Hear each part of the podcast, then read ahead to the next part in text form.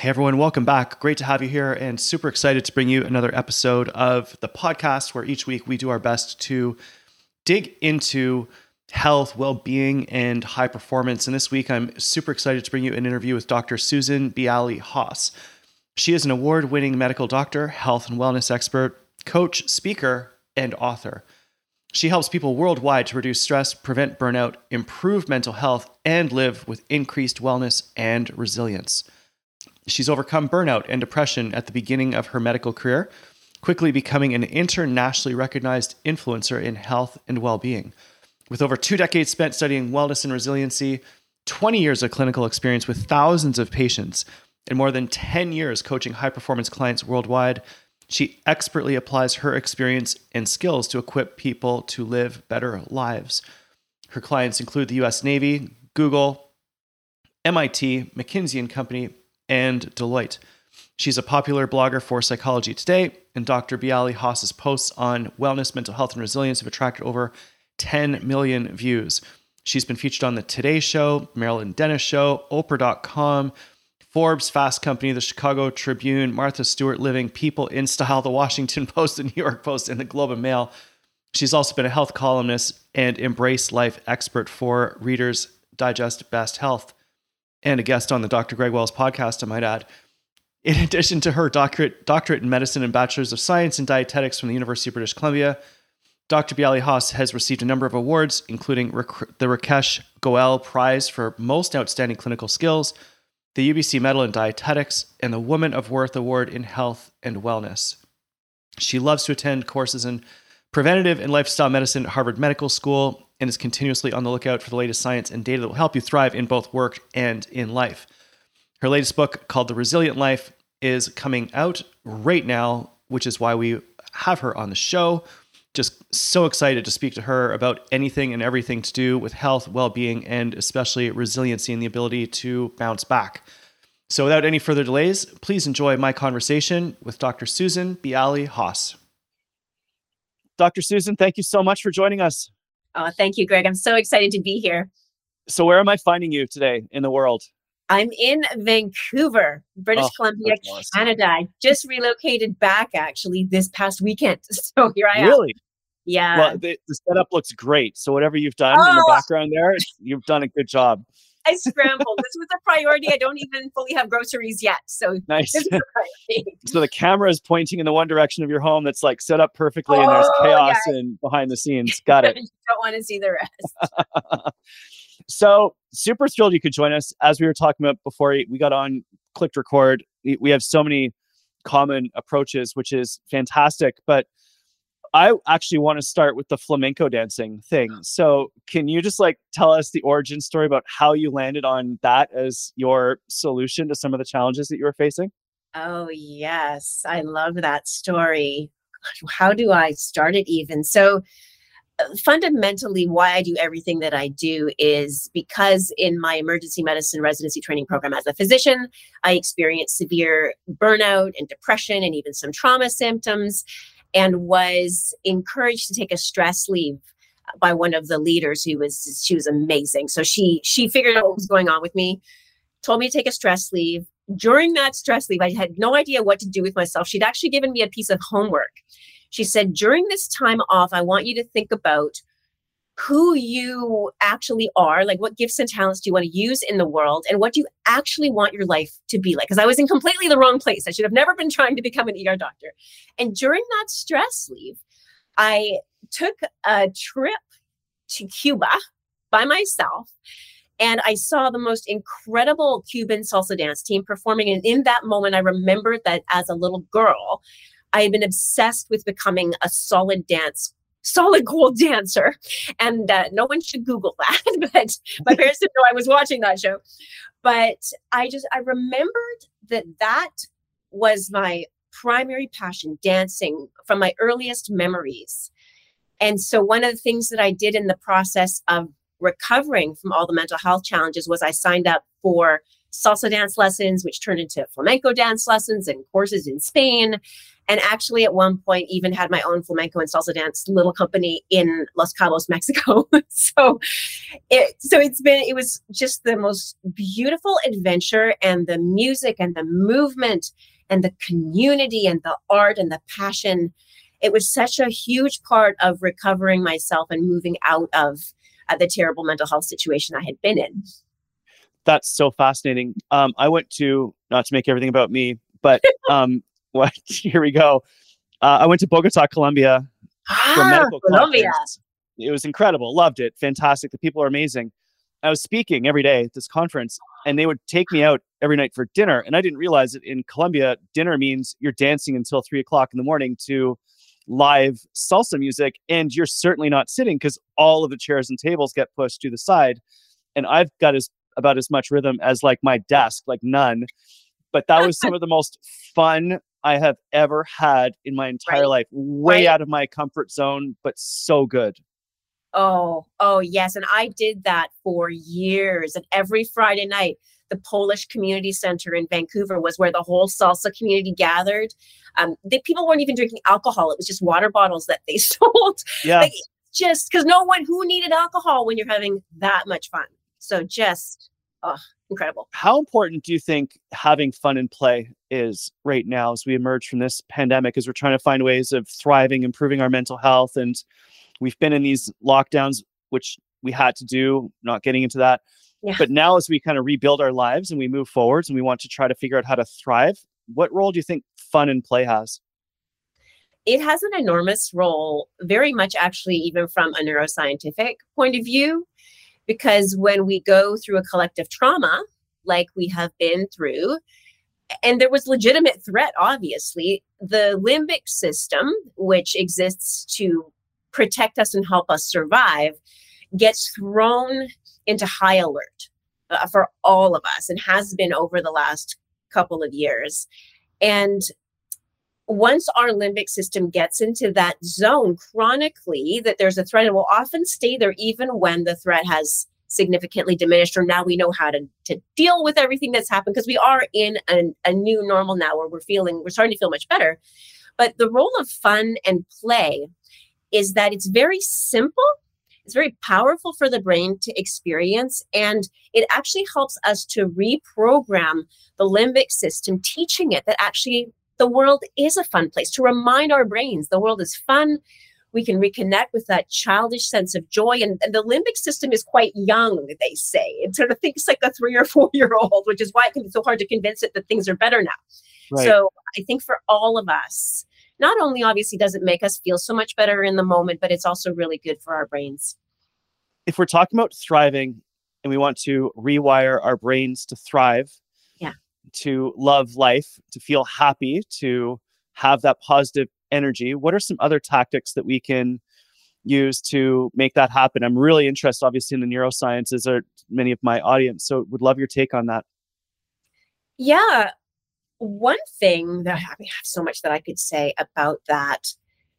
One thing that's quite powerful, and and I know you're huge on performance and athletics and things like that, is is visualization. Actually, hmm.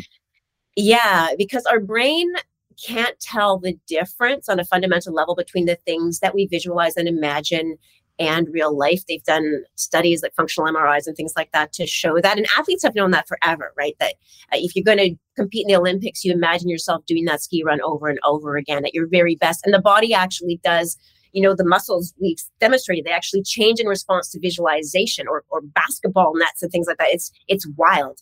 And we can also do that for ourselves in terms of how we feel and our expectations about life. So whether it's something that you're looking forward to that's like maybe a vacation or you're giving a speech or you're going on some kind of adventure, it's so good for your brain to imagine that and imagine that using all of your senses like the sights, the sounds, the smells, the taste, the tactile feelings. And when you anticipate that, with your brain, it will actually change the way that you feel about what's coming, and which is very, very powerful when you're doing something that you're maybe nervous or feel fearful about, but also something that you're looking forward to.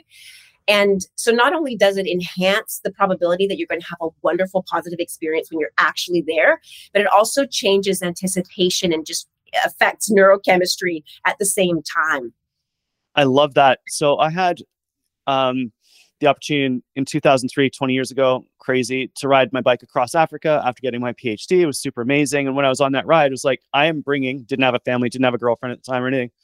I am bringing my family back here to go on safari. It took me 20 years, happened this last August, but that right. was so clear and has been something that I visualized through my like the last 20 years very clear i knew exactly where i was going to go i knew how it was going to be like what it was where we were going to drive like i knew the whole thing and so it was so weird when we got there I felt like I've been here before. This is, you know, part of my soul. I stepped down, grabbed the earth, felt it in my hands, like the whole uh, yes. thing. So it's so cool that you brought up visualization. I hadn't been thinking about that um, actually since like when I was an athlete. So that's kind of cool. Yeah, it's very powerful. And I and I don't mean it in a magical manifesting kind of way either, because some people may hear it that way, but really it's very much about priming your brain for the good that awaits you, and that doing so and preparing your brain with positive expectation makes it more likely that it's going to go well.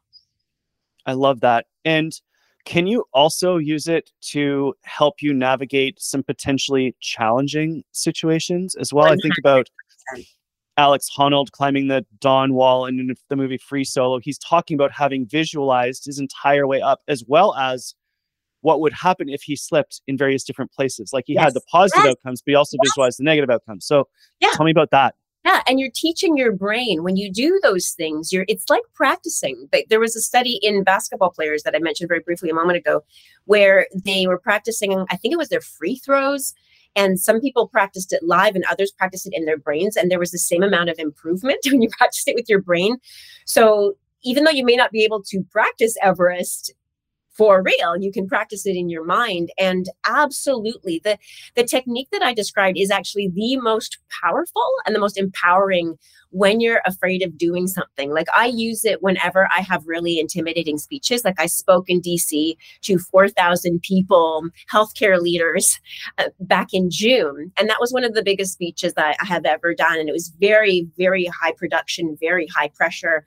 And i imagined myself on that stage over and over again, again with all the senses, uh, you know, feeling the light on my skin, uh, feeling the shoes that I'm wearing, and you know the smells and the lights and the people and the joy and and talking it through with myself as well. So you talk while you're doing this. You say out loud i'm standing here. It feels so good. I love this work. I feel so grateful to be here. So you're cultivating those emotions tied to it as well. And then it makes it so much more likely that when the moment comes, not only is it familiar, but you have primed yourself to fully be present and enjoy it and do your best. I love that. Can you walk us through the process a little bit more in a little bit more of a granular way? Yeah. Like, let's say someone wants to try this. How would they get started? What would they do? Yeah, and this actually, I have to say where I learned this from. It was a course actually that some physician colleagues recommended to me called the Dynamic Neural Retraining System. So cool these foundations come from that course. I can't endorse it as a physician per se, but I, yeah. I as a person, I took that course. And it's about actually helping people's brains who have chronic conditions to to recover from the trauma that's often the origin of those conditions. And so, one of the exercises that you do is uh, when you're facing something challenging that you would normally be afraid of or even run away from, you first of all think of a time in your life when you love doing that. Like I will prime my brain first by thinking of like a favorite speech I did in Austin, Texas years ago. It's my, one of my favorites. And yeah. so I I put myself there. I imagine myself there. Again, I'm talking out loud, set like reliving it from as many sensory perspectives as I can because the brain needs that input.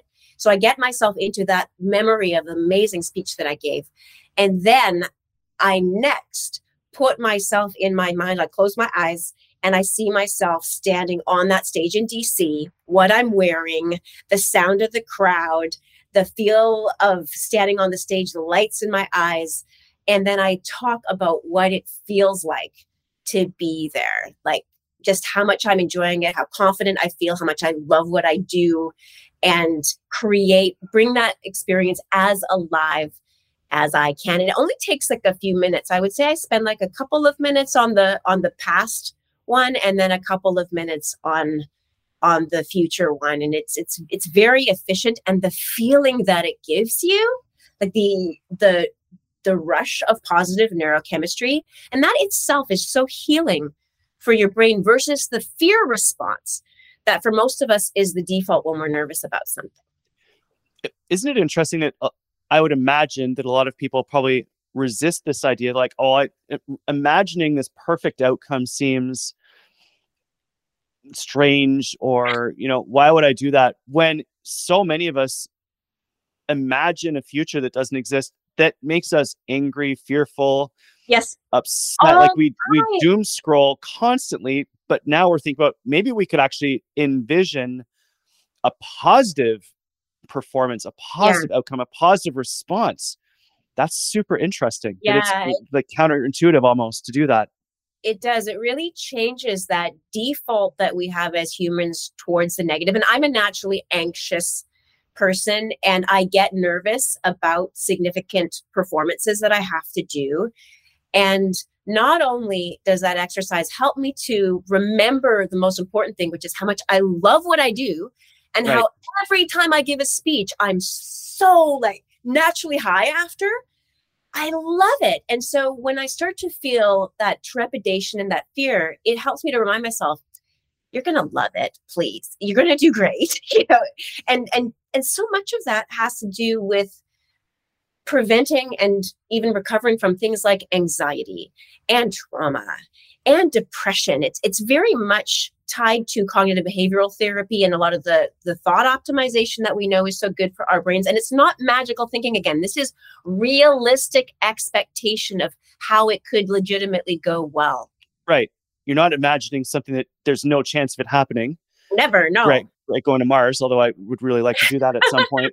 It's like greg on the next speech on stage i'm going to be wearing x i'm going to be feeling why I'm going to be able to walk and see the crowd. The lights will look like this. My slides will look like that. Yes. I will have this tone of voice, all those sorts of like yes, details yes. that you can envision. Yeah. Super yeah. interesting. I love the fact that we are almost deliberately training a pattern of thinking. You're deliberately training an emotional state prior to the actual critical moment itself. And it doesn't have to be like a performance on stage. It could be oh a conversation with a loved one. It could be anything. Absolutely. Absolutely. It's a way that your brain can rehearse and even a way that you can be intentional. It's like, let's say you're thinking about Thanksgiving dinner with your family or Christmas dinner where you get anxious because there are certain certain family members there. And not only before you do it, you can think about what is my intention? Who do I want to be in that family context? I want to be calm. I want to be kind. I want to not react. I want to enjoy it. And and those are things that also you can rehearse and intentionally psychologically prepare yourself for how you want to show up in that moment. And then your brain is also literally being trained because you uh, the neurons that wire together that fire together wire together, right? So you're yeah.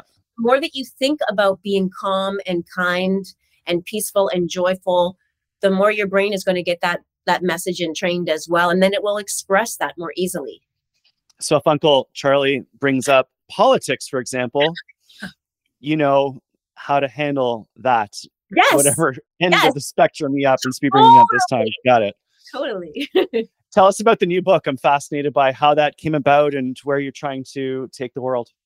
Yes. So it's it's really the culmination of the last 20 years of work and it brings all of my passions together really i i have been passionate about preventive health since I was a teenager. I did my first degree in dietetics before I went to med school and then ER and primary care practice and, and all this passion all along with mental health.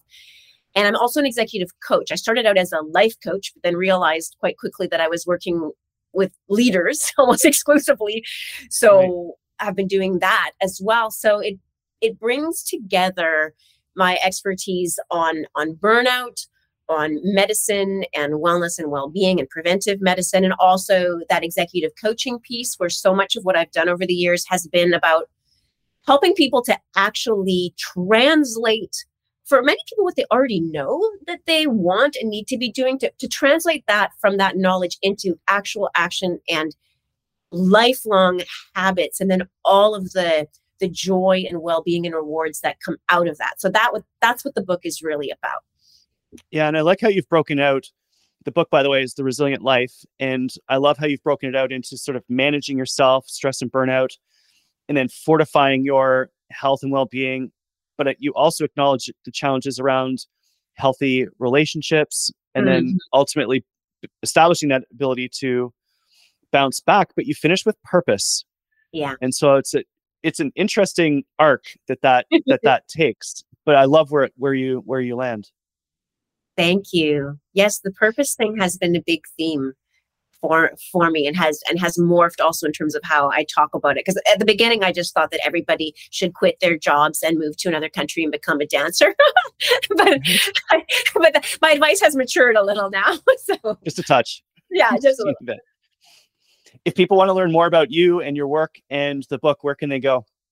Ah, thank you. They can find more information about the book on my book page on my website which is the resilientlifebook.com Awesome. Dr. Susan, thank you so much for joining us. I really appreciate it. It's awesome to have you here sharing your wisdom. I didn't think we would talk about visualization, but that's awesome. I'm super glad that we did. It was loads of fun and we'll do it again. Thanks so much, Greg. I'd love that.